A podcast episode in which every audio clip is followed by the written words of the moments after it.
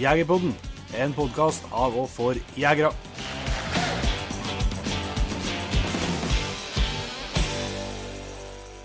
Hjertelig velkommen til en ny episode av Jegerpodden. Jeg heter Jon Petter Meldingen. Og jeg heter Jon Ingevik. I dag skal vi ha litt fordypning i det som har med forvaltning, og spesielt fokus på, på hønsefugler, altså ryp og skogsfugl. Har med en kar som heter for eh, Torstein Storås, som er en eh, meget kunnskapsrik kar. eh, Artig kar som eh, har mye kompetanse på det feltet her, så det tror jeg kan bli meget interessant. Ja. Eh, Han er jo, han er jo faktisk professor. Det er jo Det første, Det første professoren, ikke? Hæ? Det første professoren. Ja, og det Med mindre noen som har gjemt unna en tittel, så er det nok det. Så det blir interessant. Mm. Men uh, det er vel eh, veldig få av lytterne våre som, det, som har fått med seg at uh, du er strålende fornøyd med helgas resultater. Jeg tenker på at jeg, at jeg vant den interne konkurransen. I, nei, det var ikke jeg, jeg tenkt tenkte på. Det var ikke jeg tenkte på, men jo, det er samme, samme gata, ja. Ja, vi var på utstilling i helga. Det gikk jo over all forventning. For oss, eller ikke over all forventning for din, det var jo kanskje mer som forventa til deg. Eh, du fikk vel samme premien som sist, tror du ikke? Jo, Excellent på Brutus. Ja. Og så var jo Milda, altså damen, eh, så hyggelig å stille eh, Tinka på en meget god måte. Så det gikk jo kjempebra. Uh, ble excellent og CK og såkalt BIR, som vi ser i utstillingsmiljøet. Ja, du, du, du, vi, er, vi er der. ja. Eh, altså best i rasen, så det var jo kjempeartig. Eh, det var jo faktisk litt, hund, litt jentehunder som var utstilt der òg, så det henger Ja, det var- ganske høyt, det. Det var 17, 17 jenter, og det var, det var, det var, det var mye, mye fine jenter, så det var ikke, det var ikke bare, bare å komme på topp der, altså. Nei, så det var kjempe både Ja, det var litt som vi hadde, har snakka om før, at jeg har, hatt jeg har jo syntes at hun har vært, er, har vært og er veldig fin. Men eh, det er jo vanskelig å si om det er bare uh, sine egne øyne som lurer en. Men uh, det fikk han i hvert fall et svar på at det var i hvert fall den dommeren og, og flere enn oss som uh, syns at hun ser ut som en veldig fin hund. Ja. Ja, og så er det jo Vi skal jo ikke uh, undergrave at uh, det har jo virkelig fått, uh, fått betaling for eh, den episoden vi hadde med Linda Bjørnes og Marianne Østby. Nei, Marianne Holm, Holm, Holmli. Holmli, ja. Stemmer. Mhm. Eh, om, om utstilling. Eh, og alle de triksene og knepene vi fikk der, det, det føler jeg virkelig har, eh, har lønt seg. Yes, ja, og så har jeg fulgt opp, fulgt opp på han. Så det er kjempeartig når en kjenner at en får betalt for det en eh, legger ned på forhånd. Ja. Så, nei, det var, det var, det er, jeg har jo egentlig hatt så mye forhold til utstilling, eh, kanskje litt på Iallfall ikke noe godt forhold til. Men jeg skal jo være så ærlig å innrømme at eh, når det går godt, så våkner jo konkurranseinstinktet, og det blir plutselig veldig artig, da. Mm. Så nei, det var, det var kjempe, kjempeopplevelse, rett og slett. Selv om jeg sto der som et spørsmålstegn og skjønte ikke noe når de sløyfene kom og visste ikke hva de betydde. Og så, og jubel, altså. Jubel. Vant vi? Ja, vant. Ja, se det. så, det så ikke, kanskje ikke helt proff ut. Men uh, det var en trivelig dag på Stiklestad. Uh, mye folk som kom bortom og som hører på Jegerpodden og slå av en prat, så det var, ja, topp standing, det. ja. Ja. Så tror jeg du skal fortsette med at uh, du står på sidelinja og, og fruen, uh, fruen fører hund, for det, det kunne hun. Yes, det gjorde det. Så jeg har ingen planer om å ta over det. Så nei, det var kjempeartig. Men vi skal ikke eh, dryge dette så lenge før vi slipper til en Torstein. Men uh, vi tisa det jo litt i siste episode, Jon Inge, at uh, vi har, uh, går med, med store planer for et eh, arrangement eh, i, litt lenger ut på sensommeren her. Ja, vi har jo vi har jo inngått samarbeid med, med Holberg Eiendom, blant annet. Og eh, bringte jo fort fram planer om, om ei, ei jaktmess der. Eh, og det, de, det, de planene har det jo virkelig fått, fått fart på nå de siste uka 14 dagene. Yes, så nå blir det rett og slett eh, jeg skulle og slett være med å arrangere jaktmess. eh, og eh, vi har begynt å få på plass veldig mye spennende utstyr allerede. eh, så det tror jeg blir en dag som det er verdt å få med seg. Det skal arrangeres også 31. august. Det er en lørdag. Så da er det jaktmess på dagen. Et, et svært område tilgjengelig med, for utstillere, og skytebane i gangavstand derifra. Så det blir muligheter for litt demoskyting. Vi har planer om en del, del aktiviteter oppå, oppå Aspøgen der etter hvert. Og som vi skal dele, skal dele enda mer av det etter hvert som det utvikler seg, at vi klart, klart å si ifra. Og så i tillegg så blir det på kvelden, eller er den lørdagskvelden, så skal vi arrangere Jegerpoden live igjen eh, på et utested i Steinkjer som heter For vårt hjem. Og der blir det fest, da. Så Asphaugen Gamefair eh, 31. august. Det håper jeg at så mange som mulig dere som hører på, setter av tid til å bli med på, og ikke minst Jegerpoden live, eh, der vi skal få til noen billetter som eh, litt sånn kombibilletter for dere som har lyst til å være med på begge delene. Eh, jeg tror at det blir et kjempeartig arrangement, og det har vært veldig artig å få til et, ja, et litt større event for oss jegere i, i nord i Trøndelag. Det er ikke akkurat flust av de arrangementene, så, men det er veldig mye jegere. Så jeg håper at ja, både folk eh, nært og fjernt setter av eh, tid til det, og, og blir med oss på, på, den reisen. For det tror jeg kan bli en kjempeartig dag. Ja, og Aspbøgen, som, ikke, som ikke er helt, eh, helt kjent, så er det, det er mange som har kjørt E6 nordover. Så det er jo den Esso-stasjonen som ligger rett nord for, nord for Steinkjer. Esso og Toyota som ligger, ligger oppe en bakketopp der i veldig skummel 60-sone. Ja, så, så, der skal du kjøre fort forbi uansett, så da kan du like godt svinge innom 31.8. Men eh, vi skal komme mer tilbake til det både med, både med ja, tidspunkt og billetter og, sånn. Det er full fart eh, med jobbing på det der, så sett av dagen, så får du som tror du får en bra, bra dag både til å Kanskje fylle på med noe nytt jaktutstyr, eh, eller se på nyheter, eller prøveskjøt, eller uh, prøvekjøre en ATV, eller uh, få deg en forhåpentligvis en god opplevelse på Jegerbånd live. Så det blir bra. Det blir kanonbra. Nei, men da setter vi over til Torstein, eller? Det gjør vi. Da har vi gleden av å ønske Torstein Storås hjertelig velkommen til Jegerpodden. Uh, vi skal ha med deg, Torstein, uh, uh, for å snakke litt om viltforvaltning og, og, få oss litt klokere på noen tema innenfor viltforvaltning. Men først så kan du jo få fortelle litt om deg sjøl. Ja, jeg er født i fagre Nordheimsund i Hardanger for veldig, veldig lenge siden. Og den gang så var det litt sånne greie regler med guttene samla på egg, og ble da veldig interessert i fugl. Og så skaut med noen av disse fuglene for å se hvordan de så ut. Vet, det var ikke sånne fredninger og sånt, og du kunne skyte kjøttmeiser og slikt hvis du hadde lyst til å se. Og traster og liksom, det var, det var, det var greit. Så de tok med og åpna og prøvde å stoppe de ut. Men vet, den gang så fikk ikke jeg tak i sånn arsenikk og sånt, så det var noe mest eh, formalin. Så disse fuglene, utstoppa fuglene ble noe veldig stygge, da. Men eh, jeg fikk iallfall veldig interesse for fugl. Og eh, etter hvert som jeg var sånn litt større, så husker jeg at jeg skrev i, i Skåralappen, lokalavisen vår, om eh, jeg tykte det var ganske dumt at det var skuddpremie både på trast og stare som åt eh, morellene til bøndene. Da var det skuddpremie på dem. Men så var det òg skuddpremie på, på, på uh, sporvhauk.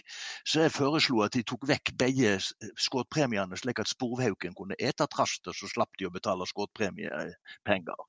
Så, så jeg skrev om det, og jeg skrev vel òg om om ender. Det var sånn, de ville fylle, fylle ut i evja med masse ender, så jeg skrev i avisen om at de måtte ikke gjøre det. Jeg var ute og talte hvor mange ender som brukte denne evja her. Da.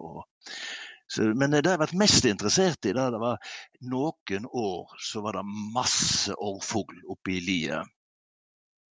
Og andre år var det ikke orrfugl oppe i liet. Så jeg hadde lyst til å finne ut hva før var det mye noen år, hva før var det lite andre år. Så da begynte jeg å studere i Bergen på universitetet da, for å prøve å finne dette ut.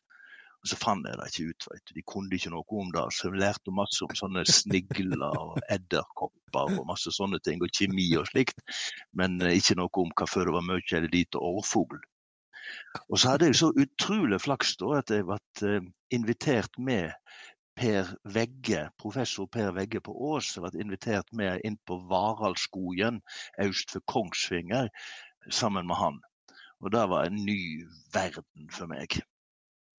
Ja. Jeg syntes det var helt utrolig morsomt. Jeg hadde jobba hjemme i butikken til far min et halvårs tid og solgt klær. Og så gikk jeg på Snøfondet der da i april og la ut snare for fotsnare til tiur, og skjønte at nå endelig hadde jeg kommet på rett plass her i livet. Og det har, Ja. eh, det har vært eh, karrieren din videre òg, Torstein? Jeg var, etter jeg hadde drevet med dette i mange år, vet, det var lite penger, men vi hadde det kjempemoro. og Den Varaldskogen var liksom helt noe for seg sjøl. De som var med der, glemmer det aldri. Det var, sånn, jeg var, bare interessert i fugl. Hva, hva, hva gjør røyene, hva gjør tiurene, hvordan er det med årfuglen? Hva, hva, skjer her ute? Og eh, jeg tror jeg var forholdsvis ensretta. Hvis noen ville spille kort og sånt, så ble jeg sur, for vi skulle bare jobbe med med, med, med fugl og snakke om fugl og fuglehunder og sånt. Det var liksom det eneste som talte. Så det var ikke mye kortspill, nei. Så litt damer, da, selvsagt. Men, eh, men ellers var det bare sunne interesser. Fugl, fugl, fugl. Og hund. Og damer. Men eh, ja, hva, var det et sånt spesielt forskningsområde som dere var i over lang tid? Eller Altså, han? Per Vegge, han begynt, eller vi begynte da sammen i 1979. Og Per han jobber der nede fremdeles. Han har nett hatt sånt 40 års samkomma, jubileum. Så han har jobba der i 40 år. Så han måtte intervjue Ja. han, da, da får du, det du virkelig greie på, på, på skogsfugl. Men etter at jeg hadde, Ja. var ferdig der, da, så ble jeg veldig lei av å ikke ha penger. Eller jeg ble vel ferdig fordi jeg ikke ble lei av å ikke ha penger. Og så fikk jeg heldigvis jobb på Evenstad. Statens skogskole Evenstad, og det har vært en veldig veldig morsom arbeidsplass. For at Vi har hatt så flinke fl studenter, slik som Jon Inge og sånne flinke, gode folk der. Så det har vært lyst til å være lærer der. Og Ja. Da når jeg begynte på skogskole, da, så måtte jeg begynne å jobbe med sånne andre jobber da, så måtte jeg jobbe med dyr som var litt viktigere for skogbruket. Så da begynte jeg å jobbe litt med elg òg. Men det er liksom skogsfugl Ja. og rype som har vært mest interessant, syns jeg. Ja, riktig. Men uh, du, du er jo en uh, ivrig jeger sjøl òg? altså sammenlik Det kommer an på hvem en sammenlikner seg med. Jeg har mange venner som jakter alt hele året. og har en da som får seg kjæreste da på denne tida her, eller når jaktsesongen er slutt på våren. og så Når han kommer til jul, så er hun lei av at hun ikke har sett noe ting til ham. Og så får han seg ny kjæreste neste år. Men altså det, jeg er ikke slik. Men jeg, jeg bruker veldig mye tid på fuglehundene mine. Og eh, jeg eh, hvis det, særlig hvis det er bra med fugl, så, så, så, så går jeg mye på jakt. Men jeg er ikke sånn altså jeg jakter ikke slik som antageligvis det gjør. Jeg jakter, jakter fugl. Ja, riktig. Riktig. hvilke fuglehunder har du? Har et par striåra forsterhunder. Veldig Veldig morsomme hunder. Er sånn uh, Blide og glade. Og nå har jeg brukt sånn, eh, sånn eh, godbiter hovedsakelig. Så så går veldig mye på sånn positiv forsterking og sånt. Og eh, eh, Nei eh, Det nytter ikke bare med positiv forsterking, men jeg bruker det veldig mye. Ja, ja, Ja, ja. så bra. Så da, men det, det er stort sett rype du jakter? Jakter du både rype og skogsfugl? skogsfugl og rype, begge deler. Ja. Og Nå skal jeg pensjonere meg til høsten, så nå vet jeg det er farlig for fuglen. Nå skal jeg, ja, det forstår skal jeg mye ut. Ja, ja, ja. Um, vi skal inn på viltforvaltning. Uh, Torstein, um, hvis, du skal, hvis du skal beskrive litt kort uh, hvor viktig det er med, uh, sånn, sånn generelt da, med god forvaltning og, og rettmessig uttak og i forhold til jakt og sånn, uh, har du noe sånn kort, kort sammendrag om, av, om hvor viktig det er at vi er, at vi er nøye på det vi tar ut og sånt? Eh, Jeg sa her at jeg begynte å studere for at jeg ville vite hva før det var mye og lite årfugl i de forskjellige årene. Og jeg er forferdelig sånn audmjuk fremdeles. Altså, dess mer en studerer naturen, dess mer usikre blir en. Nei, ikke mer usikre, men det, det, det, naturen er utrolig komplisert. Naturen er ikke matematikk. Jeg, jeg vet ikke om det kjenner til denne Eil Royal? Det er en plass i Amerika der de har studert ulv og elg i alle år.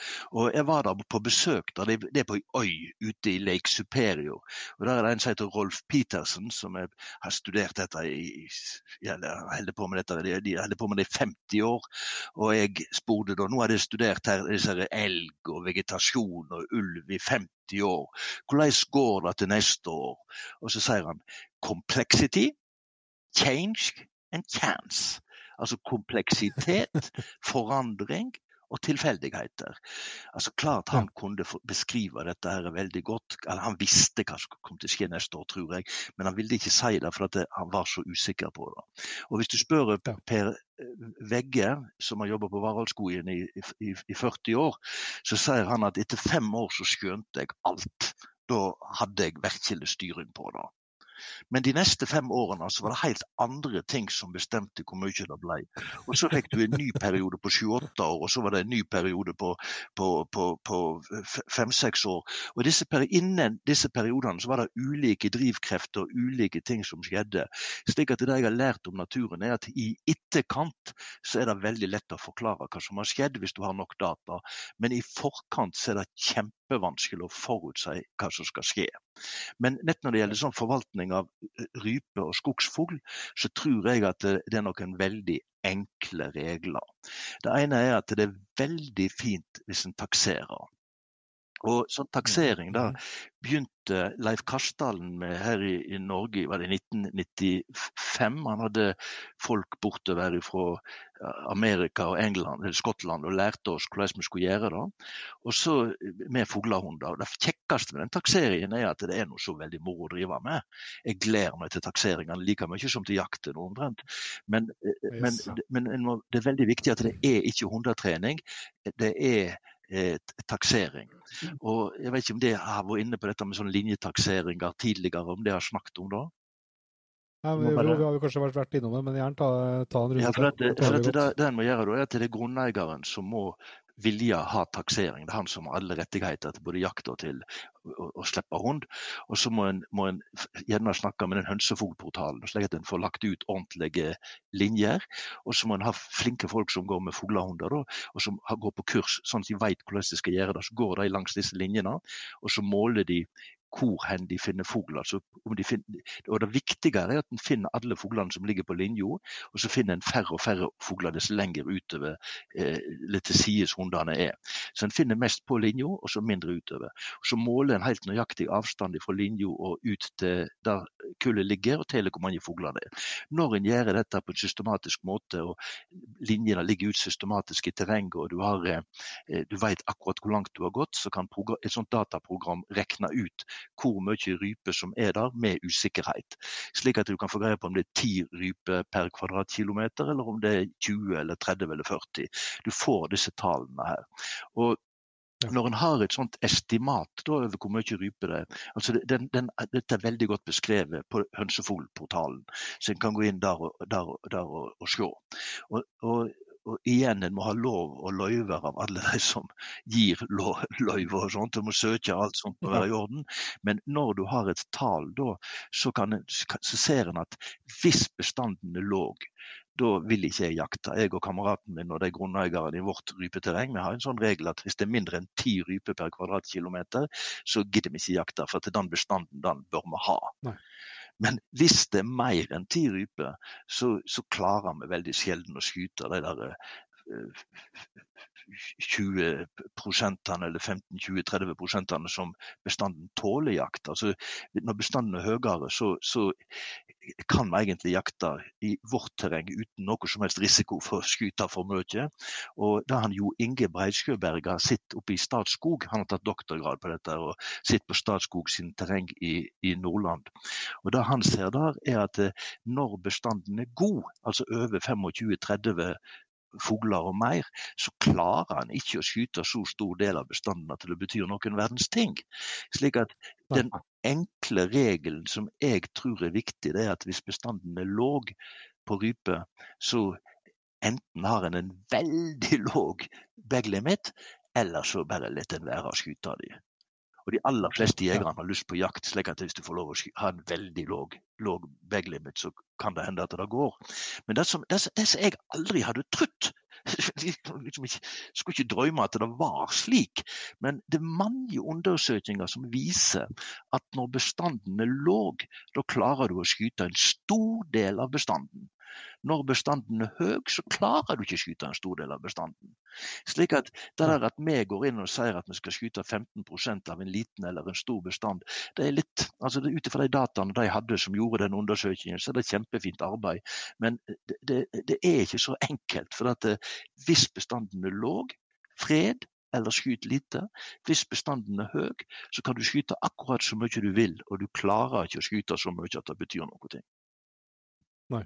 Nei. Altså, du nevnte jo Statskog. Vi har jo hørt litt på, på podkasten deres og Der var du jo gjest eh, for litt tid tilbake, Torstein. og Da syns jeg da at eh, dere eh, passiar der som var eh, interessant. At du hadde et bilde på deg med, med, hvor mye fugl det faktisk er, er snakk om. Altså det Man begynner å regne individ fra de kommer som egg.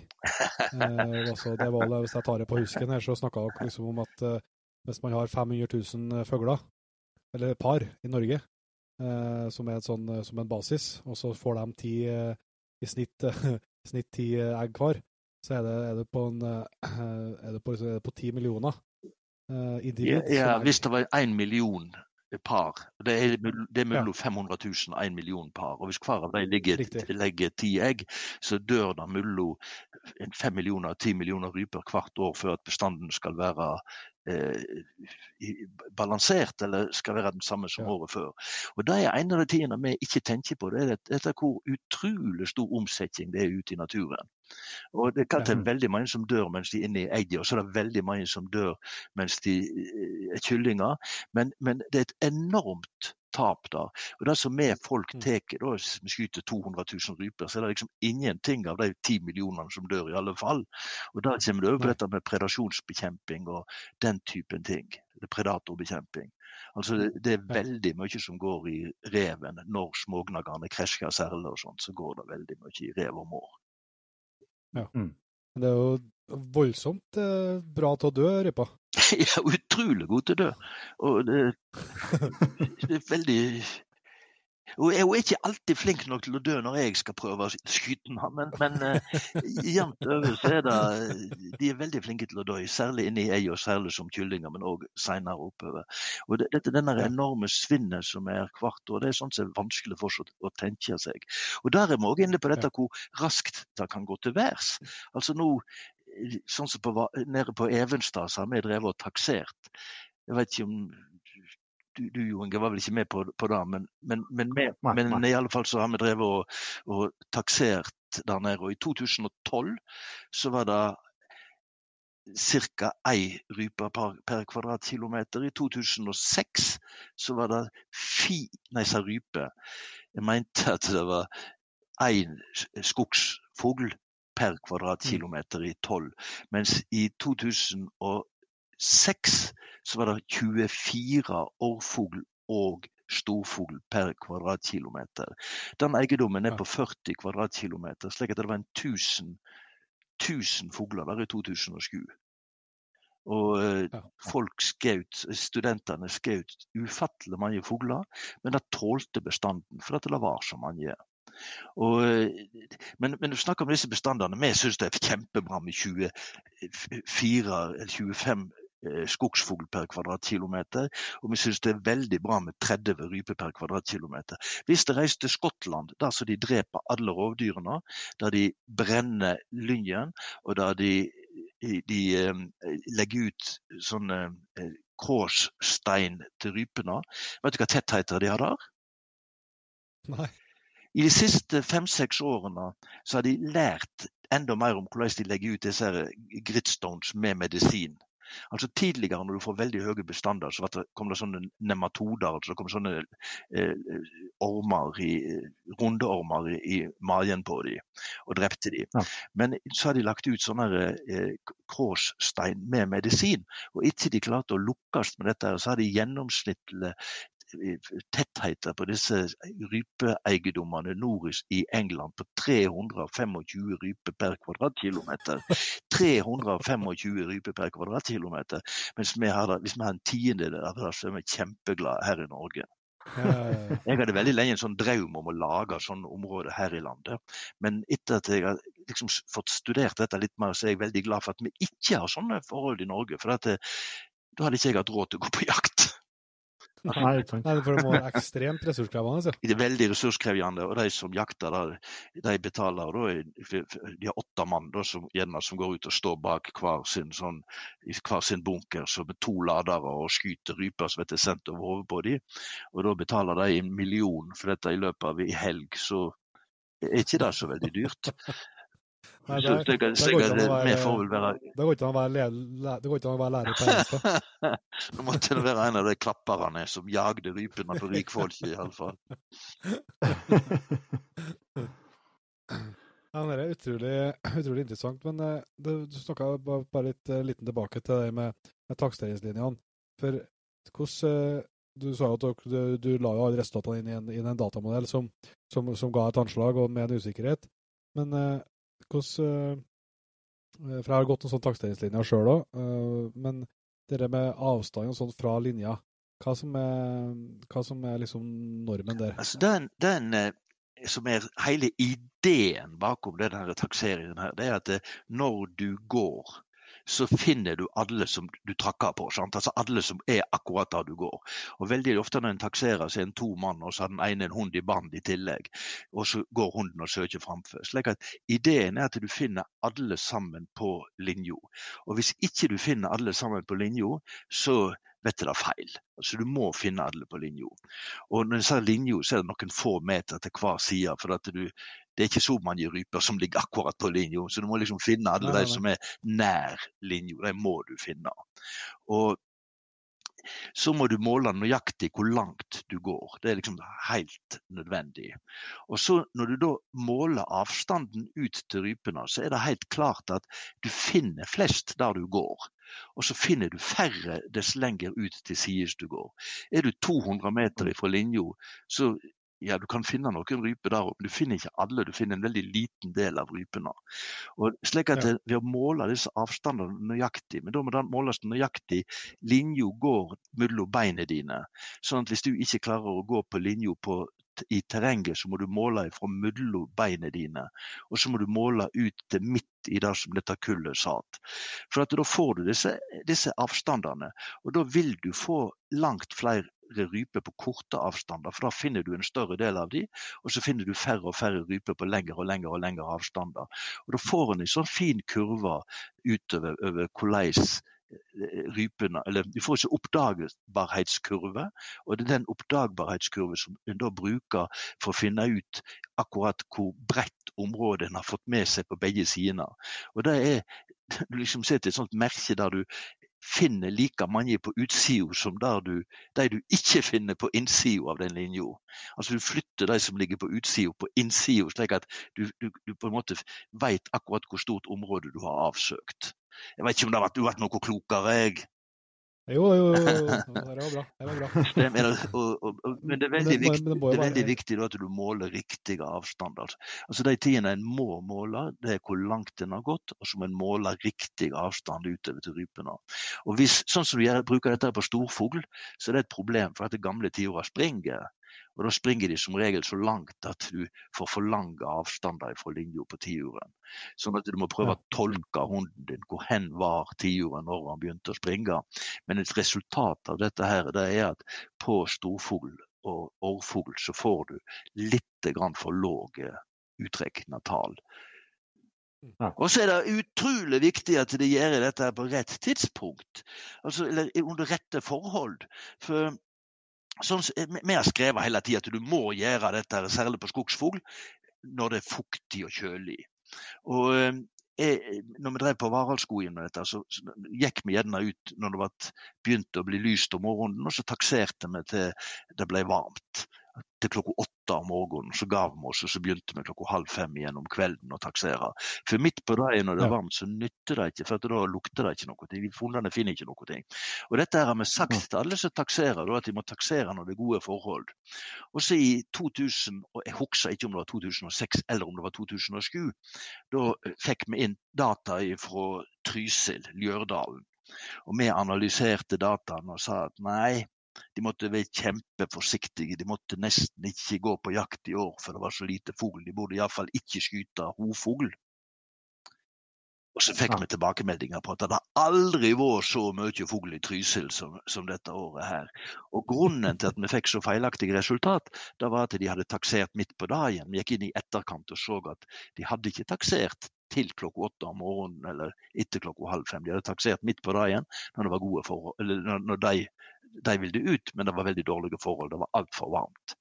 Dette, dette, ja, ja. dette, er et mye mindre problem på rype, for at vanligvis i august så er det så fuktig i fjellet men at, at det funker. Men nede i skogen så, det, så, kan du ikke taksere hvis det er for varmt. Nei. Nei. Det kjenner man jo fra jakta, det. Det er jo, det er jo samme, samme der òg. Ja, det er det. Men uh, det, vi snakker om ryp og, og fugler. Altså. Det som Jeg har i hvert fall vokst opp med med alle historier om hvor enormt mye fugl det var før. Altså, det var noe, altså, noe, sånn, noe på 60-tallet, og det var noe på 70-tallet, og noe på 80-tallet. Der det var så voldsomt med fugl. Liksom, men da har man kanskje ikke den dataen på det. Men, men eh, vet man liksom om det stemmer, det? Han Olav Gjeljord på Ås, professor emeritus der, han har var veldig interessert i dette. Han har gått inn og sett i alle hyttebøker og alle sånne gamle årganger av Jeger og Fisk, og, eh, eller Jeger og Fisk sitt, eh, sitt, tidsskrift, altså Jakt og fiske. Og han har virkelig prøvd å sette seg inn i dette her. Og han skrev en rapport her for noen år siden der han eh, mener da å vise at uh, Han skriver da at det er veldig mye usikkerhet i dette. her, og Han måtte bruke en sånn indeks på hvor mange fugler folk skjøt per dag. Han sa at det er ikke noe god indeks, for at det, eh, det, var færre jegere tidligere. og Det er mange ting som spiller inn her. Men, han, men han, mente likevel at den, den, den han lagde en sånn, sånn figur som, som, han mente var et, et noenlunde godt bilde, eller det beste bildet han fikk. Og Det vi ser da, er at fra slutten av 1800-tallet og framover til, til, slutten av første verdenskrig, så var det noen enorme topper. Og så store bunner innimellom. Altså det gikk, veld, det gikk høyt opp, og så krasjer det. Og så gikk det høyt opp, og så krasjer det. Men det var veldig store utslag. Og så etter eh, første verdenskrig og utover så har disse blitt mindre og mindre og mindre. Og mindre, og de siste årene så er det mye mindre sammenlignet med den gang. Og Det er flere interessante ting i dette. her. Det ene det er at eh, også tidligere så var det veldig dårlige år.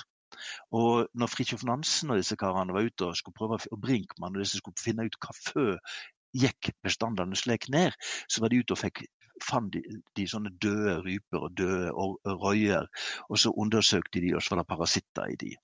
Slik at når du fikk disse veldig høye bestandene, så var det akkurat som i England før de begynte med den medisineringen. Får du veldig tette bestander, så kommer det lett sykdom på dem. Og det er vist oppe av en, en oppe på noen øyer i, i, i Troms òg, at når eh, bestandene der er veldig høye, så kommer det parasitter. Slik at her kommer det, vet du, det er helt feil når vi sier at du må være forsiktig, du må ikke skyte mye fugl selv om det er mye fugl. Hvis det er mye fugl, så gjør vi en velgjerning når vi skyter mye. Så det kan vi glede oss over. ikke det litt kjekt? Hvis det er mye mm. fugl, så, bør vi skyte mye, sånn at ikke parasittene kommer og tar de. Men dette, dette var den ene tingen. altså der at Det var veldig topper og bunner da fram til, verden, til, slutten av første verdenskrig. Og så har det vært, vært mindre og mindre. Og her, her er det en, en student som heter, en tidligere student som heter Torfinn Jaren. Han tok doktorgrad på, på, på dette med, med eggrøving og reiroverleving, orrfugl og storfugl. Og det han ja. så da, var at han gikk inn i litteraturen, så var det mye mindre reirrøving. Det var større del av røyer og orrhøner hadde kull, og det var flere kyllinger i kullet fram til på 70-tallet. Og så skjedde det et eller annet på 70-tallet, og så har det vært mye dårligere overleving på 80-tallet og utover. Og Det som er hans hypotese, og dette er sånn som vi ikke vet før han har liksom, gjør eksperimenter og sånt. Men, men da, da han, altså det, der han ser er at det er en sånn statistisk sikker nedgang i reiroverleving og, og kyllingproduksjon fram til på slutten av 70-tallet. Og så har det vært variert da på, etter det, men det har variert på et mye lavere nivå enn tidligere. Og det som, Da tror jeg at det har blitt mye mer eh, rev etter den tid. Altså det, han, eh, mm. eh, Vidar Selås har vist at revebestanden i Norge har økt veldig fram til 1976. Og så har ikke han sittet lenger enn da, for da kom det reveskabb og sånt, og så er det uvanskelige vanskelige data. Men fram til 1976 mm. så øker revebestanden. Han tror det er fordi det, det kommer mye mer slakteavfall etter jakt og mye mer sånne levninger i skogen. Og det er jo særlig etter 1976 at elgbestandene har økt. Men, men, det kom et krasj i, i denne revebestanden. Men måren i Norge den ble, nesten utrydda.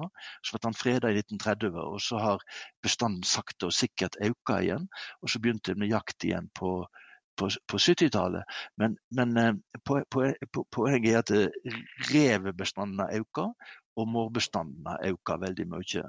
Og eh, antageligvis så har denne eh, nedgangen i reproduksjon hos skogsfugl og rype, det som både han eh, Torfinn Jaren har vist, og det som han Olav Gjeljord har vist, altså, det er sant. Det er veldig lett å tro at det har sammenheng med økt reve- og mårbestand. Så jeg kjenner det noen som har revehunder.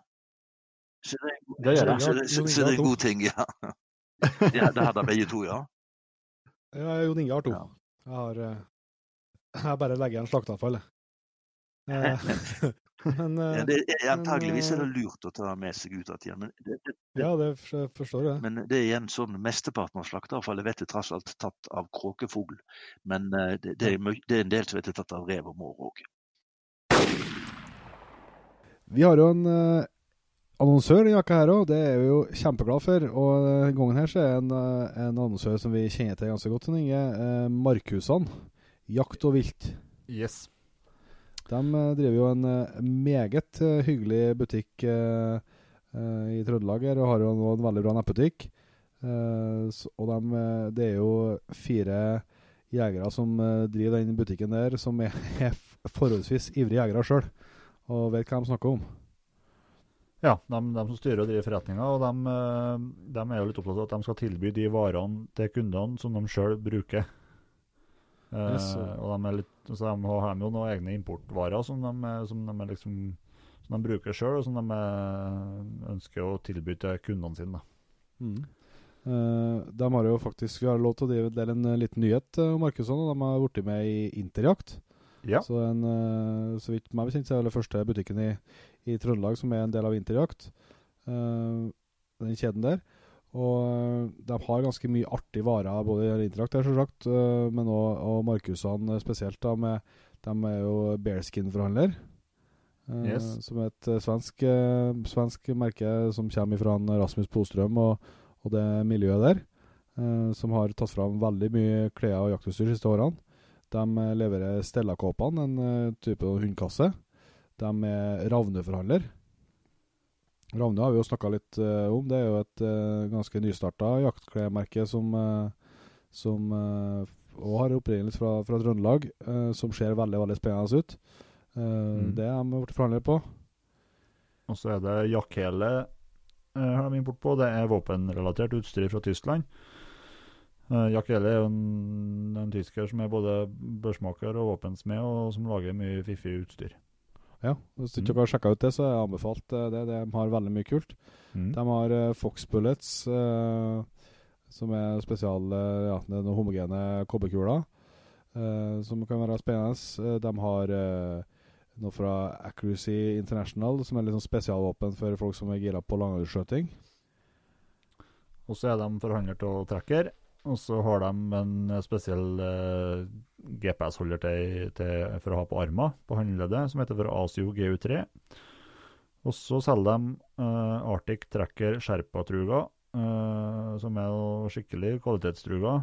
Uh, koster litt ekstra, men de er veldig slitsterke og er meget bra for den aktive jegeren. da. Yes, så Vi har handla denne markedsene, vi så det er en butikk vi varmt kan anbefale. Uh, dyktige folk som står bak uh, og, og, tilbyr veldig mye spennende produkt. Og produkt som vi er ganske interessert i. Så, yes. så sjekk ut uh, markusene.no. De har mye kult. hvis du nå er jo feriepengetid, det jeg kjenner på. Så hvis du har lyst til å slå til på noe til markedsene, så husk på å bruke rabattkoden Jegerpodden, så får du gratis frakt på det du bestiller.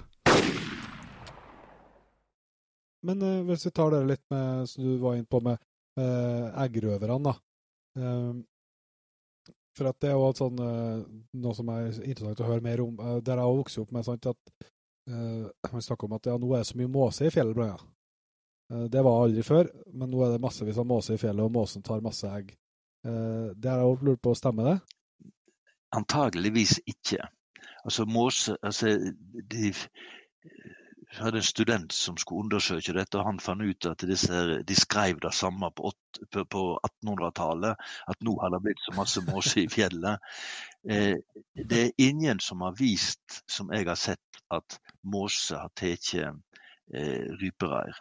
Eh, men det er klart det er ikke veldig mange som har virkelig har undersøkt det. Vi vet er at Hvis du legger ut søppel altså Det er en del som bruker sånne kunstige reir.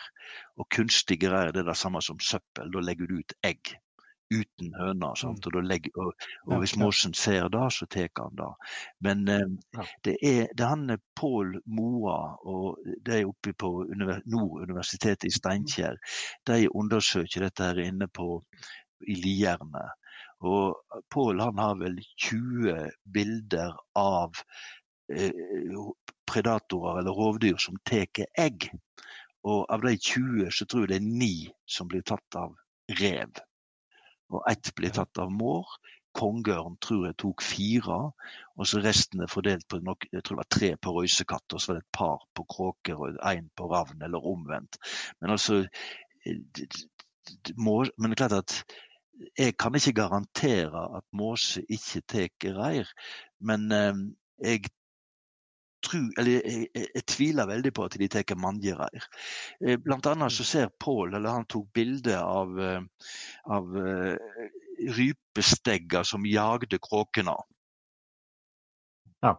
Der forsvant det for meg, men Nei, vi, ja, jeg hører dere òg, men jeg ser dere ikke. Men det er ikke så farlig. Der kom det igjen. Det er, det er ikke så mye å se på. Det er veldig fint å se på. Du lo når du trodde ikke på meg nå. Det er veldig fine. Radioansikt. Ja.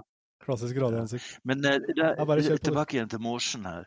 Eh, Pål han så at eh, eller har bilder av at eh, rypesteggen jager kråker og når rypestegen klarer å jage i kråke, så klarer han i alle fall å jage en, en fiskemåse.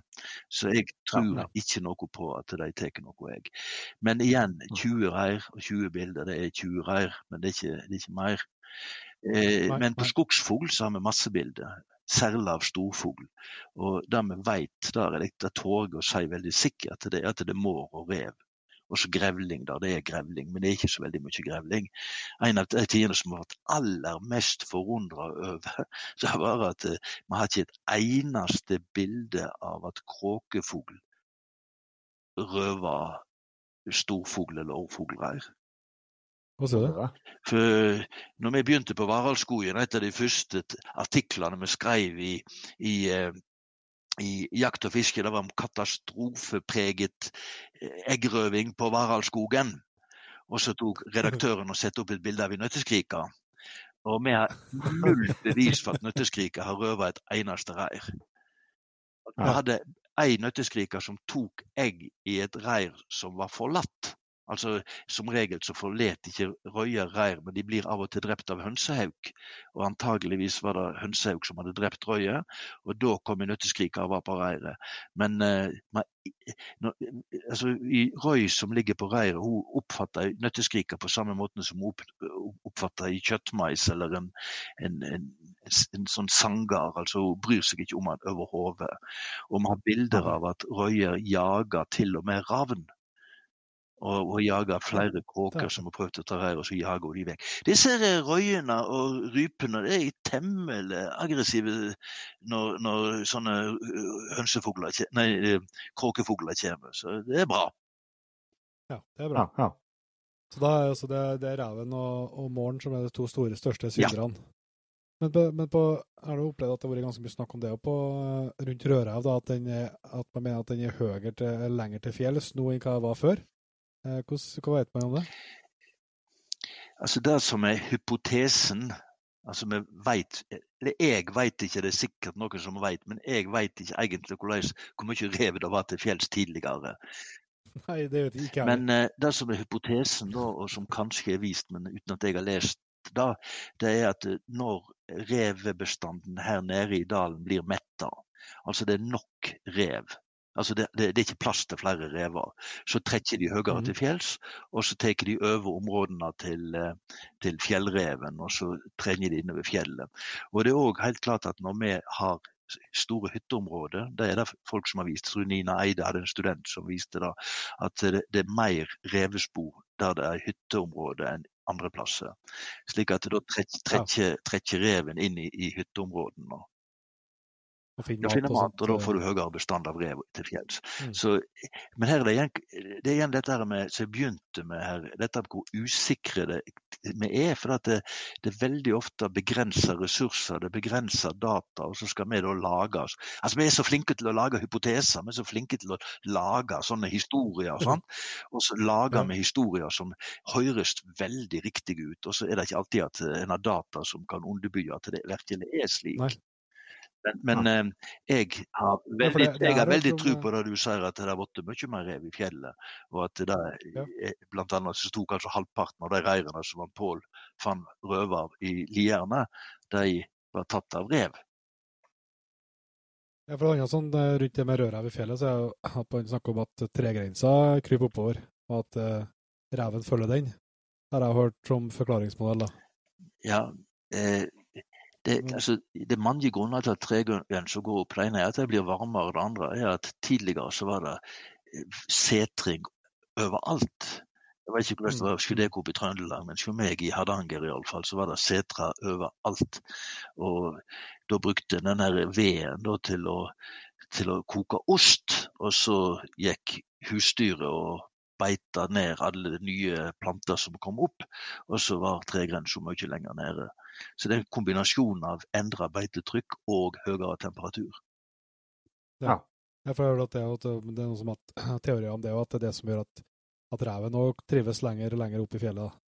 At den har, har, vegetasjon med seg. Men han kan jo være på, på Snøfjellet hvis han har tenkt det sånn. Han kan være på snø, Snøfjellet, og nå mange av disse reirene i Lierne tror jeg har ikke vært, jeg har ikke vært sett alle reirene sjøl, men eh, jeg tror mange av dem var, var oppe på fjellet. Ja. Som reven tok. Tror jeg. Det, var en, det, det er en annen faktor som spiller inn her òg. Um, Torstein, du nevnte jo før vi begynte på her at uh, du har fått en litt uh, dårlig nyhet i dag. Uh... du vet, Det har vært to påfølgende år med bra med smågnagere her i Hedmark. Ja. Og jeg har ja. gått rundt og håpt på at vi skulle få et tredje, for det er veldig bra med stamfugl nå. Ja. Og så snakket jeg med museforskeren vår i dag, han Magne. Og Magne han sa han, det var ikke i mus å få i fellene, han fant ikke skit engang rundt omkring. Så eh, antageligvis har smågnagerbestanden her i Hedmark krasja. Og Det betyr at ja. Eh, da får vi ikke det der superåret som jeg hadde håpet på. Og så tar jeg kanskje feil. Som sagt så er det så mange andre ting som spiller inn. Men eh, jeg tror at hvis, hvis må har krasja nå, så regner jeg med at mesteparten av reiren er røver. Dessverre så var, hadde jeg en, han, Torfinn Jaren var altfor flink eh, student. som ble ferdig med doktorgraden sin altfor tidlig. Han burde ha jobba med den i et par-tre år til, slik at man hadde, slik at man hadde data på eggerøving i år òg, men det har han ikke. Ja. Hadde radiosender på ei røy, og henne røy var trøva. Men eh, det er mulig vi skulle hatt den museforskeren til å svare på det, men eh, hvorfor, eh, hvorfor krasjer plutselig eh, bestandene der, da? Nei, jeg tror du må få museforskeren til å svare på det. Det, det, det, det er veldig mange sånne eh, hypoteser, men det, er antageligvis noe med at du har hatt en kombinasjon av at det har vært så høy bestand to år på rad, gjør at du får mer rev og mår og røysekatt og snømus og den, den typen ting. Og så får de trøbbel med altså I og med at de har beita veldig hardt, så kan de få trøbbel enten med at det er mer sånn forsvar i plantene, eller at det er lite gode planter igjen å ete. Og når bestanden da, når det er mye rovdyr og bestanden er ganske høy, så er det hovedsakelig hanner som blir drept av, av Eh, altså Hannene med hanner, med, med, mannfolk må være litt frampå, vet du.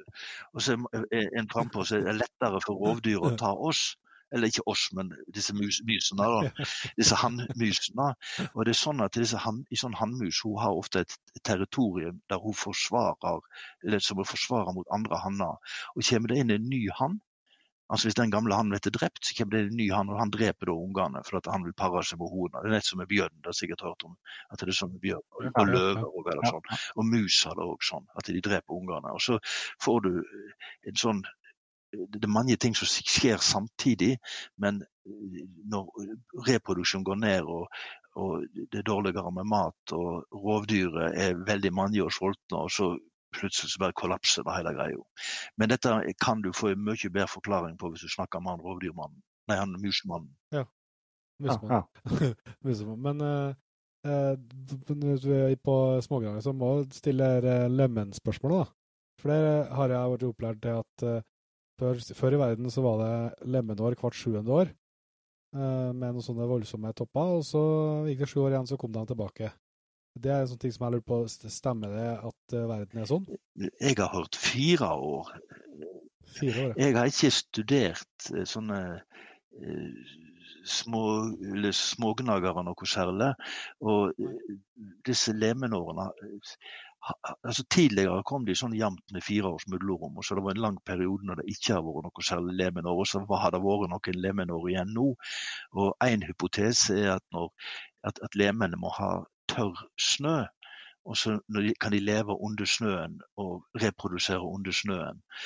For de må ha det der tørt. altså De må ha et sånt åpning mellom lyng og, og snø. altså De må ha et sånt hva heter det? Ja, et sånt åpent rom, eller ganger under snøen. Og eh, så har vi fått disse milde vintrene med regn. og og så det kommet sånne skarelag nedover. Det kommer, kommer s- vann på bakken, og så har det frosset, og så har ikke de klart seg riktig. Så vet, det er iallfall folk som har skrevet vitenskapelige artikler om der de, der de viser at det er sannsynlig at, at de trenger sånne kalde vintre for å få smågnag, eller sånne ja. muser. Men eh, når snakker, eller lemenår. Når snakker om lemen, jeg hadde nede på Evenstad så kom det et, noen snekkere fra Engerdal. Og det, jeg vet ikke om det husker den der filmen som han Ovesen heter, som eh, der, der, disse første dyrefilmene. Og der eh, så en hvordan lemenflokker datt utover fjellskrenter og ned i vannet. Ja, Så du dem? Sånt. Og da fortalte han snekkeren at han, når han var smågutt borte i Engerdal, så hadde de fått fem kroner per lemen de samla inn av han Ovesen, og så satt de oppe i fjellsida og kasta de utover mens han filma. jeg, går ut ifra at engerdøler aldri lyger, så jeg går ut ifra at det må være sant. Jeg synes det var en morsom observasjon, ja. ja. ja, men, det, men det, er jo, det er jo i hvert fall en utrolig sånn fascinerende art. Da, for liksom, for det, det har jo de fleste som har litt i fjellet opplevd, liksom, at du kan være i fjellet på høsten, og du trenger ikke å nesten, altså, du, du ser jo ikke lemen når det ikke er lemen nå, liksom. De ser ikke, det ser ikke ut som de eksisterer. Og så plutselig så, så kan du se noen få på senhøsten, og så på våren så bare det er så det krøller dem overalt. Du trenger ikke ta med nista til hundene engang. Altså, de Nei, nei. Selv om de ganske- kaster de opp igjen. Ja, du hadde jo håpa at du visste hvor lemenene var hen når det ikke var lemener. Det er sikkert eh, Ja, men det er folk på Evenstad som kan dette hvor hen de er når det ikke er lemenår. Men, eh, Ja. de- men jeg kan det ikke. ikke ærlig. Men jeg syns det er ganske sånn trasig å ligge i teltet sant? Også med hundene, og så plutselig kaster de opp lemen på Ja. Og sånt, soveposen. Da er en ganske glad i årene det ikke er lemenåre. Jeg er veldig fornøyd med det. Nei, jeg vil ha lemenåre, jeg vil ha masse fugl, for det gjelder ødelegge Gå litt i ball med Ja, jakt. ja, ja. I hvert, hvert fall nå når du blir, når du blir pensjonist. Men eh, hvis, det, så hvis vi skal øh, øh, prøve å oppsummere litt den her på, på fuglesida, hønsefuglesida, altså det vi så lytterne av Jegerpodden kan gjøre for å bistå for å ha en så god og bærekraftig eh, stamme av fugl som mulig, det er å jakte eh, rev og fange fang mår. det er veldig usikkert om en oppnår veldig mye ved å fange mår og rev. Det er en del som driver med det veldig ordentlig, og de tror at det virker. Men her burde en hatt litt mer sånn nøyaktig oppfylling av det. Min drøm hadde vært å merke 100 ryper i et område om vinteren i et område med, med der de driver rovdyrbekjemping. Og så hadde de spredd seg utover fjellet. En del hadde blitt der, og en del hadde reist ut. Og så, og så, og så sammenlikna eh, overleving og reproduksjon til de som er inne i området med, med rovdyrbekjemping, med de som er utenfor. Altså Det vi vet, er at rev og mår tar veldig mange reir. Vi vet at hvis en hadde klart å holde de vekke, så hadde det vært større reproduksjon. Dette vet vi. Jeg vet ikke om det har vært jakta på disse Hareøyene oppe i Nord-Norge, eller oppe i Finnmark. Men altså det, det, det, er, det er ikke noe tvil om at disse rovdyrene tar veldig mye sånn av produksjonen. slik at det, vet vi. Men vi vet ikke hva som skjer hvis du klarer å bygge opp en sånn rypebestand en plass. Hvor hen reiser da kongeørn, og hvor hen reiser jaktfalken? Så, så det er mange ting vi ikke vet der. Men nå, nå ødela jeg for deg, for du skulle oppsummere. Og hvis vi oppsummerer, så Nei, hvis, helt hvis vi oppsummerer, her så er jeg helt enig. Hvis en hadde klart å redusert revebestanden og mårbestanden, så er det veldig sannsynlig at en hadde fått mer fugl og mer hare å jakte på. Og det vi vet igjen, det er at det er mye lettere å redusere en mårbestand enn å redusere en revebestand. Reven er kjønnsmoden med en gang, sant? Første, første året, altså når han, når han er ett år gammel. og han eh, de får store kull og veldig reproduktive.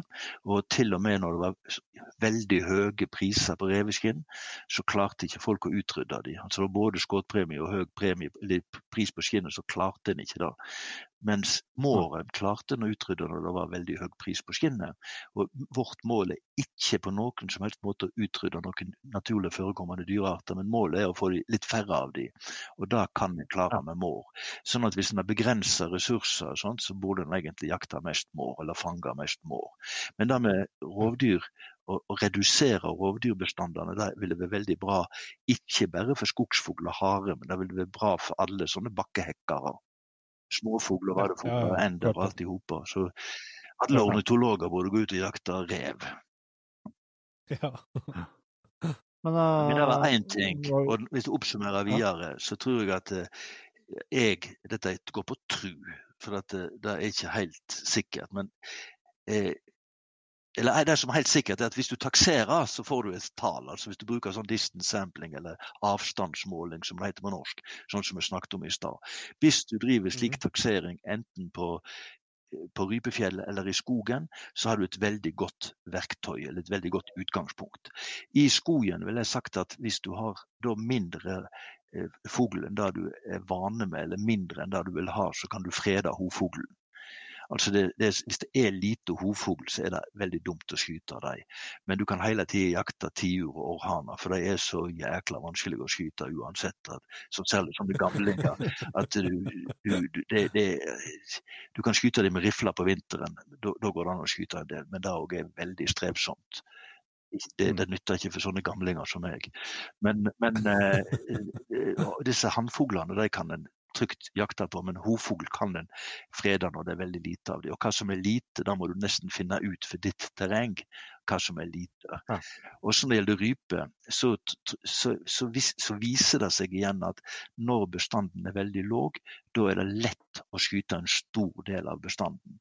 Sånn at hvis bestanden er veldig låg, så vil jeg ha enten freda eller sett en så låg kvote. Når vi snakker om lave kvoter, så er det sånn én for dagen eller én for uka. Altså, det, altså det veldig låg kvote. Da, for, for, hvis ikke den kvoten er veldig låg, så hjelper den ikke. Han, jo Inge han så på den kvoten på fire som de hadde oppe i Nordland, og den hadde null veldig liten betydning. Altså han kanskje han reduserte uh, uttaket med noen få prosent. Han fant ut at skulle du ha noe effekt, så måtte du ned på ei rype per dag. Eller, eller, altså det, hvis du skulle halvere uttaket av rype. Så slik at, slik at, hvis du har kvote, så må den være veldig låg, eller kan du frede. Og akkurat hvor den grensa går mellom jakt og ikke jakt, det er ikke så veldig lett å si. For det er litt usikkerhet i disse uttrekningene. Og hvis du får et tall på ti ryper per kvadratkilometer, så kan det godt bare være seks eller fem. Og er det seks eller fem, og du skyter liksom en del av dem, så, så, så, ødelegger du bestanden din ganske mye. Så vi og disse grunneierne borte i Rendalen har vært, vært, enige om det, at vi har en sånn grense på ti. For da har vi litt trygghet i det òg. Og, og, igjen, hvis du har mer enn 25 ryper eller 30 ryper på, på per kvadratkilometer, så, så, så, så, eh, har ikke jeg sett eksempel på at uh, du har klart å skyte så mye at det betyr noe. Ting. I det store jaktprosjektet som han, eh, han, Hans Christian Pedersen og co. hadde oppe i Dalsbygda og oppe i Finnmark, og sånt, da viste det seg at uh, oppe i dalsbygda der det var tette bestander, så klarte de ikke å skyte 30 De skulle skyte, de satte inn masse jegere, men de klarte det ikke. Men på den tynne bestanden oppe i Finnmark, da der klarte de å skyte liksom 30% på et blunk. Og jeg trodde det var fordi han Vebjørn Svendsen i, i Jegerforbundet han, han jakta der oppe, og da trodde det var fordi han var så jækla god. Men nå tror jeg etter å ha sett mye med data, så tror jeg det er fordi det, det, er mye lettere å skyte ned bestander når de er lave. Sånn at det er liksom Hovedregelen, oppsummeringen de, det er at når det er lite fugl, da er vi veldig forsiktige og tar vare på fuglen. Når det er mye fugl, så må vi passe oss for parasittene og skyte så mye som vi klarer. Mm. Men uh, vi, vi, har jo snakka om uh, arter som, som, vi kan uh, beskatte, men det finnes jo noen fugler til fjells som, som, ikke kan, som ikke vi kan gjøre noe med.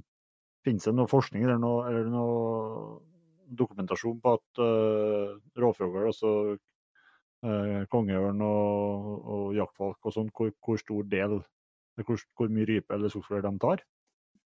Jeg har ikke sett noe sånn oversikt over det. Eh, jeg vil tro at uh, Pål Moa og han Erlend Nilsen og de som jobber oppe i Lieren, der har de merket en god del fugl. Jeg vil tro de begynner å få litt data på det, i alle fall. Men eh, det, der er vi ja. tilbake til de 100 rypene som både var merket med sånne GPS-sendere sånn, eh, og, og, fulgt gjennom flere år i, i flere områder. For vi, vi, vi vet ikke hvor mye som blir tatt. Det er gjort en del forskning på dette her i England. og eh, der viser det seg at sånn som myrhauk kan gjøre veldig store innhogg i rypebestandene. Men problemet med myrhauk er at der kan veldig mange par hekke sammen. Altså, De har ikke noen store revir, så du kan få ganske stor tetthet av myrhauk. Og det er sånn, Disse gamekeeperne der borte altså Det er strengt forbudt å drepe sånne, men gamekeeperne de dreper nå likevel. Og så er det veldig konflikter da med naturvernere og, og, og sånt. De har prøvd å få til noe kompromiss, slik at de kunne ha ett eller to par på rypeområdet sitt, og så har ikke disse ornitologene gått med på det, og så har det bare blitt kaos. Det hadde antageligvis, hvis folk ikke hadde vært så prinsippfaste, så hadde det sikkert gått an å funne noen pragmatiske løsninger for dem. Men her i Norge så vet jeg ikke hvor mye kunnskap vi egentlig trenger om det. For tenk om vi finner ut at rovfuglen har stor betydning, og så er det så flotte fugler at man har lyst til å ha dem. Ja, ja, ja, for det, men det, eh, du som er veldig interessert i fugl, hva er det som, og kan mye om det, hva er det som gjør at, uh, gjør at alt av rovfugl er, er, helt freda? Er det at det er så, er det så lite Har man så gode tellinger på at man vet veldig lite av det, eller hva som er bakgrunnen for det? Eh, jeg syns det er litt fint òg, at vi har en del sånne tabu og en del sånne eh, heilage fugler og sånt. Altså, det er klart at rovfugl hadde tålt å blitt beskatta slik som andre fuglearter. De aller fleste av de. De hadde et veldig stort problem når det var sånn kvikksølvforgiftning og sånt. Men eh, vi ser helt annerledes på rovfugl enn vi ser på på disse andre fuglene. Altså, han, han, er eh, salig eh, eh, Odd Reidar Fremming. Han eh, studerte kongeørn. Han skulle virkelig finne ut hva, hvordan skulle ta vare på kongeørnene. Og han kom fram til at da de jakta kongeørn, så var, det, eh, var alle territorier opptatt. Og når de slutta å jakte kongeørn, så var alle territorier opptatt. Men da de slutta å jakte kongeørn, eller skyte kongeørn, så var det mye flere unge kongeørner som fløy rundt omkring. Og kongeørnene ble eldre før de fikk seg et territorium. Så kongeørner har mye lignende sånne eh, biologi som veldig mange andre dyrearter. De tåler beskatning. Men igjen, det, om en skal beskatte noe eller ikke beskatte noe, da må ha noe med hva oppfatninger folk i samfunnet har. har. Og jeg tror at uh, de aller fleste ville mislike veldig sterkt hvis en begynte å snakke om jakt på, på rovfugler og sånn. Så de har fått en slags heilag status, og det får være greit, tror jeg. Ja, ja. ja men, det er, men det er jo samtidig det er jo man blir jo litt sånn svimmel av å tenke på at vi, at vi mennesker er sånn. Du, du, kan sette deg ned og så kan du gå inn i den der fugleatlasen til, til, eh, til, til, Ornitologisk forening. Så kan du se hvor mange eh, par med hønsehauk er det i Norge, Sverige og Finland. Og Danmark det er vel en sånn sammenhengende bestand. Og så kan du regne ut at hvor mange unger som blir født hvert år, og så kan du regne ut hvor mange som må nødt til dø i løpet av et år. Det samme som vi hadde på rypene her i stad. Ja, ja, så, så, du kan lage sånne regnestykker. Men det, det, det, vi ser det vi ser, og så ser vi ikke alle de andre som dør uten at vi ser det. Altså det, altså det er sånn vi ser Ja, vi ser den ene som uh, blir skutt, men vi ser ikke de titusenene som dør av andre årsaker. Nei, Nei sant. Det er et godt, godt poeng. Nei, men dette var veldig interessant uh, å, å, høre mer om. Altså, på, uh, det var én ting til jeg tenkte jeg skulle uh, høre meg om. Sånn, du nevnte han Jo Inge som hadde hatt, tatt en doktorgrad her. Det var jo snakk om du snakka om å skjøte, at det, det, var veldig det var overraskende stor andel jegere som, som ikke skjøt noen ting. Ja, og det er litt grann hva før går vi på jakt. Og veldig mange mener at vi går på jakt for at vi skal få kjøtt. Og jeg går på jakt for at jeg skal få kjøtt. Men skulle jeg, eh, det kjøttet som jeg får på jakt, blir ganske dyrt. Det hadde vært mye, mye billigere å kjøpe det. Altså, En levende fugl er mye mer verdt enn en død fugl. Og mm. dette å gå på jakt, det er en viktig del av oss. Og jeg syns det er så løye at en del folk som er mot mink i, i bur, de er jo òg imot at vi går på jakt. For at eh, ja. mink i bur de er nødt til å slippe ut. For at eh, når de får maten servert som sånne pellets, eller de får mat eller sånn fiskefôr og sånn, eller sånn fisk og sånn, de får det preparert i, i skål det er ikke godt nok for deres biologi. De må ut og fange aurene sjøl. Og vi lever vet du, akkurat på samme måten som minken i buret. Vi lever med, med får maten på butikken, og hele den der naturlige prosessen med å finne maten, den, den, den det er den som er viktig. Sant? Det er den vi er selektert for. Vi skal ut og fange fugl, vi skal ut og fange noe. Og den der ut og fange noe, den, den, den får vi ikke i, i, liksom i den opprinnelige formen lenger. For at vi får maten servert på akkurat på samme måten som minken får maten servert.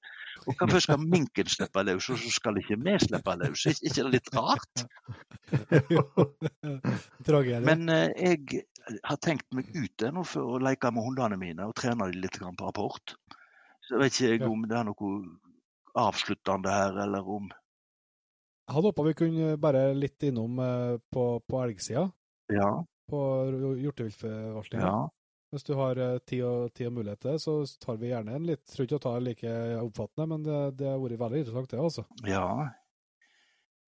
Eh, det, det, liksom den største utfordringen etter mitt skjønn når det gjelder elgforvaltning og hjorteforvaltning, det er at, at ulike rettighetshavere har ofte veldig ulike oppfatninger av hvordan ting skal gjøres. Slik at det er ofte vanskelig å få sånn biologisk eh, liksom god forvaltning, for at en har så veldig mange opp, ulike oppfatninger.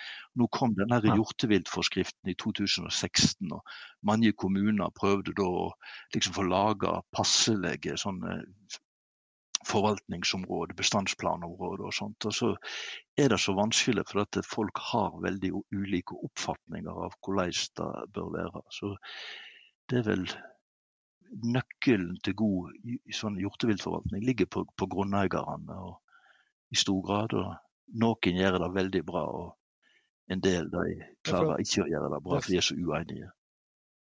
Ja, for det, er som, som jeg har spekulert på, her, det er at det, det, er jo, det det diskuteres jo ekstremt mye rundt omkring. Både sånn Skal man skyte kalv, skal man ikke skyte kalv? og Skal man skyte eh, Kan man skyte ku, og kan man ikke skyte ku? Og, og nei, man må ikke skyte storokser, for da blir det ikke noe elg. Det, det, jeg syns jeg liksom har hørt eh, alle altså forklaringsmodeller fra absolutt alle retninger, på et vis, som, du kan, som, eh, som både fasit og, og feil. Ja, men jeg- tror at eh, det går an å gjøre det på veldig mange forskjellige måter.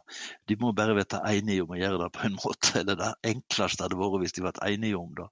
Men her er det igjen sånn at når vi skal forvalte elg, så vet vi ikke hvor mange elger som er der ute. Vi bruker sett elg i stor grad, og sett elg er et kjempebra hjelpemiddel, men det er ikke veldig presist.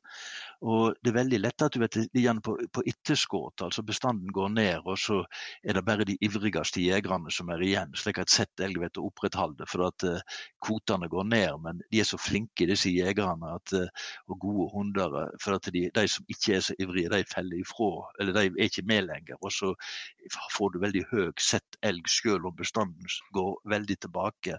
Så, så når det gjelder elgforvaltning, så er det også sånne enkle ting. Jeg er helt overbevist om at en bør styre de ut ifra beitetilgang. Knut Solbrå har snakka om det i 50 år, og jeg tror han hadde helt rett. Du må ut og registrere beite. Og Da må du se hvor stor, beite, hvor stor prosent av kvisten er beita, og hvor mange uskadde tre.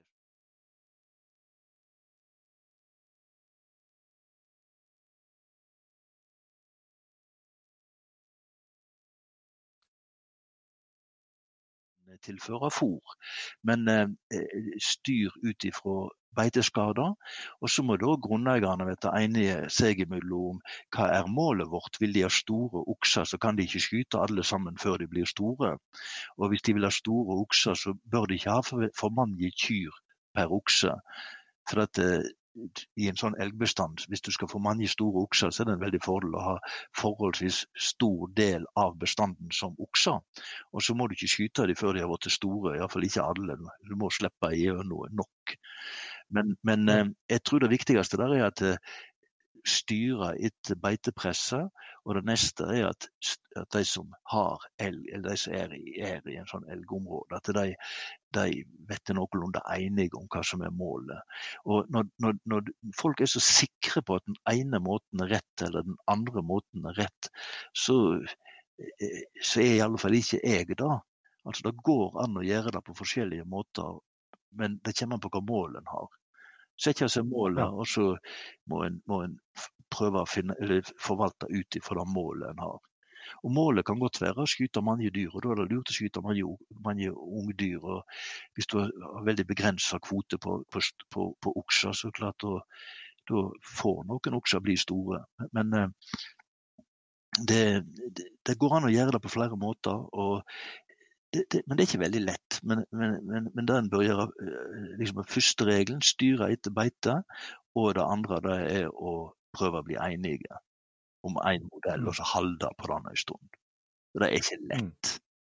For grunneier har jaktretten, og han, altså han trenger ikke å bli enig med noen. Nei, nei.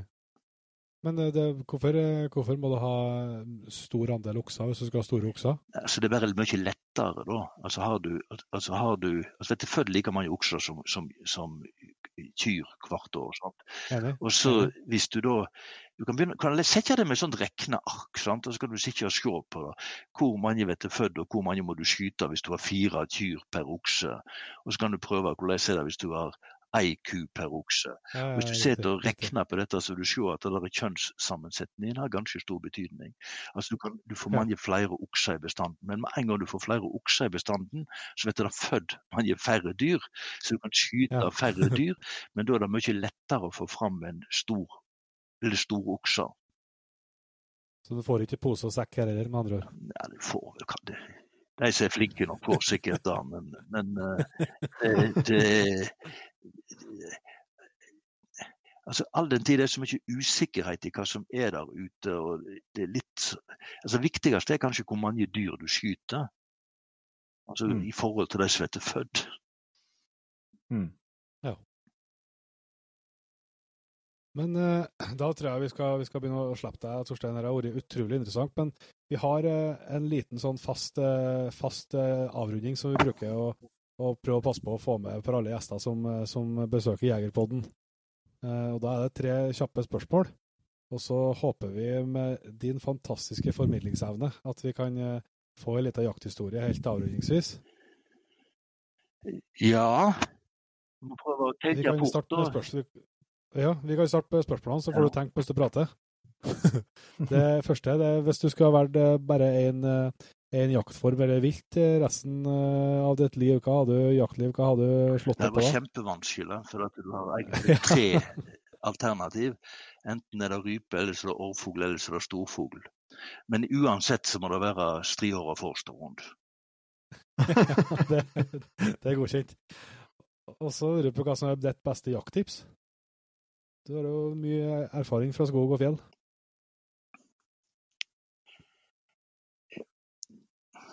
Altså, det, det, det, det jeg har gjort nå når jeg skal pensjonere meg, er at jeg har vært veldig mye på, på skytebanen og skutt lærduer. Så jeg skyter lærduer hele tida, så jeg trener mye med hagla. Men det er mest fordi jeg er så gammel at jeg går så sakte at skal jeg skyte like mye som de unge, så må jeg skyte bedre. Men, men, så, det, så det, men der er det igjen sånn, eh, sånn eh, Oddgeir Andersen han undersøkte hva, før, hva, hva som gjorde at jegere var fornøyde eller ikke. Og Da var det to ting som drog det veldig ned. Den ene tingen var at de hadde hund. Det, det klart det stemmer ikke, men han hadde kjempestor datamengde. og Statistikken sa at slik var det.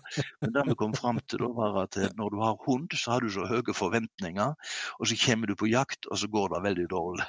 Og, så, og, og hunden bare springer over alle fjell, slik at han, han funker dårlig. og Dermed vet du du er misfornøyd. Den andre tiden han fant ut som var negativ, da var at de hadde at de hadde trent mye på leirduer.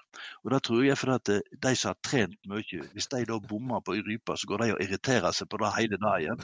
Men hvis jeg, hvis jeg treffer ei rype, så går jeg rundt og gleder meg hele dagen. Liksom, men, men likevel så, så driver jeg og trener nå, da, om jeg tar risken på dette og håper på at det var noe feil med oppgå, eller det arbeidet til Oddgeir. Men eh, det som jeg pleide å si til sønnen min når vi var på jakt i lag, når han var åtte eller ni år gammel, det var at eh, vi bare går lenger. Vi har ikke sett noe ting til nå, men vi bare går lenger. Og hvis du går langt nok, så finner du noe. Er Yes, ikke det et godt råd? det, det er Og så er det utrolig vanskelig å vite hvor en rype og årfugl sitter, og hvor en storfugl sitter. Altså, du du Ja. går litt, grann, og så lager du noen regler, og så går du litt lenger, og så stemmer ikke den regelen lenger. Så det av og til så- setter fuglen ikke det som jeg ville sett hvis jeg var fugl, de setter en helt annen plass. Slik at det, det, det, og det Hans Christian Pedersen fant, det var at eh, etter at jegerne hadde jakta et par dager i et terreng, han hadde GPS, eller han hadde GPS-er på jegerne, og så hadde han sånne sendere på rypene. Og etter et par-tre dager så fant de ikke flere ryper, og rypene var, var borte. Men det han så da, var at de satt der som jegerne ikke trodde de satt, og der som jegerne visste at det ikke var fugl. Så de jegerne gikk ikke dit, og der satt fuglene. Ja. Ja. Så, eh, men jeg tror, tror det der å gå langt eh, lurt. Og er det bra med fugl, så finner en noe fugl uansett. Og det er lite fugl, så finner en noe lite fugl. Men går en langt, så finner en de til slutt. Så, så er det siste spørsmålet. Det er, det er går på jaktutstyr. Eh, av det jaktutstyret som du har eh, kjøpt deg de siste årene, om det er noe du er spesielt eh, godt fornøyd med? Min eh, gode venn Trond Øvstås, nå avdød, han eh, syntes at jeg bomma så mye, så han mente jeg måtte få meg ny hagle. Og så kjøpte jeg meg i Benelli halvautomat, og jeg, han hadde med sånt ordentlig magasin. Jeg bruker det selvsagt ikke på jakt, men jeg bruker det på leirdue. Og den Benellien gjør at jeg treffer mye mye bedre enn tidligere. Men den er så fin for den kan stilles. altså Du stiller kolber og slik. Veldig enkelt. Ja, å ja. passe deg. Ja. Men, men eh, det var et veldig bra, bra sak. Eh, Den her klokka som jeg sikkert det kanskje ser, det er veldig fin. for at der, eh, jeg, jeg er veldig flau, men jeg bruker GPS på hundene mine i skogen. Ja, Det ja, veldig Det er ikke ja, men det ødelegger det. Jeg skulle yngst at jeg slapp å gjøre det. Men uh, det, Er det, er det det som er bak bakdelen med Forster, eller? nei, Forsterne de var tidligere avla på at de skulle ha tett kontakt med førerne sine. Ja, ja, Nå har de ikke det lenger alltid, eller kanskje det er jeg som gjør feil. Men i alle fall så dette der har denne klokka da, med Garmin-klokka som jeg ser, kan holde på venstre hånd, da, så ser jeg retningen til hunden, og så jeg kan gå med hagla helt klar. Den- Det er også en veldig fin ting. Men igjen, Ja, jeg eh, er veldig flau over at jeg bruker det. For, altså, jeg, eh, nei, det, det, Det fungerte før òg. Altså, det, det fungerte med noen hunder før. Altså, Jeg hadde en som holdt kontakt, sånn at jeg alltid visste hvor han var, og fant henne alltid igjen. Men eh, Ja. det er ikke veldig mye stas når hunden står 300 meter borte i tett gran, og så finner du den ikke igjen. Nei, nei. Det, men det, det, det er vel sikkerhet med den GPS-en, da. Ja, hvis ulven tar hunden, så finner du igjen liket. Men, men, det, er sånn, sånn, det er mye greiere med å hvis du har en hund som du klarer å holde så god kontakt med at du slipper å bruke dette Ja. utstyret. For at det, er, det er liksom deg og hunden sine sanser mot hunden, fuglen sine sanser. Så, så, så Ja, jeg ja, er litt sånn misfornøyd med det. Men jeg bruker det for det er så effektivt. Og Ja. da kan dårlige dosører som meg klare å finne igjen. Kjempebra, Torstein. Men da, hvis du har eh, lyst til å runde av med litt jakthistorie, setter vi veldig stor pris på det. Altså, eh, eh, sånn eh, Dette her med altså Jeg snakker om at du skal frede røyer sant? og, og høner det er lite fugl. Og her i 2012 så hadde jeg inni meg sjøl freda de, og så skyter jeg den her eh, orrhanen, og så detter den ned i orrhøna og sånt. Og så går jeg er veldig sur og går hjem, og så snakker jeg med Jo Inge som jeg var inne på her tidligere, og han var så sur for han hadde skutt en tiur, og så når han plukka den opp, så var det ei røy. Altså det er sånn det er veldig vanskelig med den typen regler. Altså, av og til så tar en feil. Men, men eh, jakthistorie, ja. Eh, eh, det, er, det er litt sånne etiske dilemma når du er på jakt. Ja. Og jeg var vel, Om jeg var 14 år, så var jeg, eller vet jeg ikke, men det er iallfall veldig lenge siden. Og snøen var veldig djup. Og jeg gikk med min enkelløper Star og så etter hare og rype hjemme i Kvam, Hardanger. Og jeg gikk der og baska i den der dype snøen, så, men, men det flaut, hadde vel breie ski, så jeg flaut noenlunde oppå. Og så ser jeg harespor, og ser at den haren søkker ganske langt nedi. Og så føler jeg etter sporet, for jeg tenker han kan jo ikke hoppe veldig langt. Og så hadde han hoppa over en haug, og så ned en bakke, og så ut på en myr. Og så hadde han hoppa tilbake, og så var det et langt avhopp, og så gikk sporet bort under et tre, under ei bjørk. Og da forsvant sporet. Så jeg skrei litt nedover denne den der bakken, og så tok jeg av med ryggsekken, og så kasta jeg den ned og sto klar med enkelløperen. Ingenting skjedde, og så skrei jeg ned og begynte å grave og hogg tak i, haren og drog han ut etter ene foten. Og Da følte jeg at jeg hadde et sånt etisk dilemma. For hadde Ja, ja. Det, det, det kan kanskje gi meg svaret på hva jeg burde gjøre. For jeg hadde lest i bøker nå at uh, sånne rypejegere de skulle ikke skyte sittende ryper, de skulle skyte ryper som flaug. Og når du da holder en hare etter ene bakfoten, og jeg var da liten gutt, og det var veldig stas for meg å komme hjem med bytte. Klart det. klart. så det. hadde jeg enkelløperstar som var utrolig trangbart. Og så var det ganske kort vei bort til et sånn tett bjørkekratt. Og så Ja. Hvis jeg slepte han, så visste jeg ikke hva vei han ville springe. Kanskje han ville springe inn i det tette bjørkekrattet. Hva hadde det gjort? Hvis det var ung gutt som ville ha med bytta hjem, samtidig som han skulle være sånn skikkelig sportsjeger.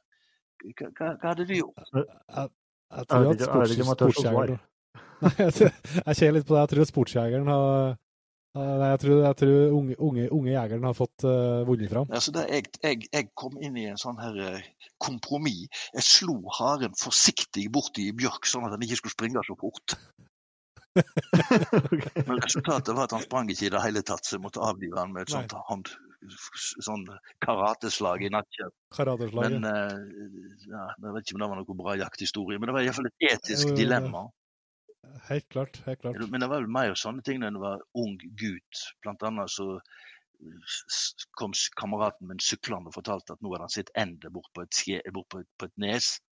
Og vi ja. pakka da hagla til enkelløperstaren godt inn i noe papir, eller noe tøy, sånn så ikke noen skulle se han. Så sykla vi bort og fram på neset. Jeg lurte meg ned og sikta på andet og skaut, og ingenting skjedde. og så var det et sånt fortøyingsfeste for en båt. Men, men, eh, men eh, nei, jeg, jeg, jeg har ikke noen bra historie. Jeg tror jeg bare går ut, og, går ut bare ut til hundene mine og takk for Ja. Men tusen hjertelig takk, eh, Torstein, for at du tok deg tida til å være med. Det var utrolig interessant og artig å, å høre på, altså. Takk. Yes, det var Torstein eh, Storås, det, Inge. Eh, Ikke ikke tvil om at det bor eh, mye kunnskap i topplokket der. Nei, det, det er ingen tvil. Det var veldig interessant. Det er mye, det er mye ting som en det er mye som en ikke tenker på. Ja, og så syns jeg på hvis det er sånn veldig befriende å, å snakke med folk som, som han, som øh, åpenbart vet og kan veldig, veldig mye, samtidig som at eh, det er fortsatt i 2019 eh, er så mye vi ikke vet om naturen. At Ja, eh, til og med han må være så ydmyk og si at vi tror og sånn, men vi vet ikke. Nei, altså det, det er jo så mye ubesvarte spørsmål, og, og selv om de har holdt på i Sånn som han på Varaldskogen der, som har holdt på i 40 år, og Ja. fortsatt ikke liksom har svaret på alt. da. Yes. Noen ting, noen ting, noen ting i naturen er bare uforklarlig. Yes. Så, det, nei, så på et vis syns jeg det, det skulle gjerne visst enda mer, og samtidig så er det er en del av meg som syns at det er, er veldig behagelig at vi, at vi bare må tro og ikke helt vet da. Det er jo eh, noe, det er jo noe med spenningen i det òg. Og så må jeg bare jeg må unnskylde deg for at du fnisa så mye angående museforskeren. ja. Det det Det, vanskelig det, meg. det, det er en tittel du akkurat tenkte deg, tror jeg. ja, det er jo forholdsvis karete å kunne kalle seg det. Men eh, nei, nå skal, nå skal vi ikke nedover det sporet der, selv om det frister. Um, vi har jo eh, fått eh, som en meget hyggelig tradisjon de siste ukene her en mulighet til å takke patrions. Ja. Så det er folk som eh, eh, støtter Jegerpodden og det vi gjør med, med den, eh, med et lite bidrag i måneden. Er noe som vi setter kjempe, kjempestor pris på. og Denne uka her så har det kommet inn eh, nye patrients, og det setter vi jo veldig pris på. Så vi vil si tusen takk til Bård Isne, Eh, Espen Lilleby, Isak, Jørund Leksås, Kim Helsø, Oddvar Være, Runar Myrvang, Tevje Somadi, Samodi, og Thomas Bjerken. Så tusen hjertelig takk til dere. Eh, Sett enorm pris på det støtten vi får på Patreon. Det betyr eh, veldig mye for oss, og det gjør rett og slett ting eh, mye enklere. Så vi håper at Uh, enda flere har lyst til å, til å slå til på det. Hvis du har lyst til å sjekke ut litt mer om det, så finner du informasjon på, på jegerpodden.no. Der finner du òg alle episodene vi har. Du finner en liten nettbutikk med en god del eh, ja, hva skal jeg kalle det, flotte varer eh, med Jegerpodden-logo. Både kapser og T-skjorter og huver og kaffekopper og hva ikke. Så eh, nå som feriepengene har kommet, kommet, så er jeg sikkert ikke eh, Hvis jeg skulle vært en plass å bruke litt av feriepengene, med, i hvert fall, så hadde jeg ikke spekulert. Da hadde jeg gått sporenstreks inn på nettbutikken der. Er ikke sikkert alle som meg, men eh, det er i hvert fall et hett tips. Så tror jeg vi gjør som vi ser som vi bruker, ta og følg oss på Facebook og Instagram, og så eh, til neste gang. Vi høres. Vi høres.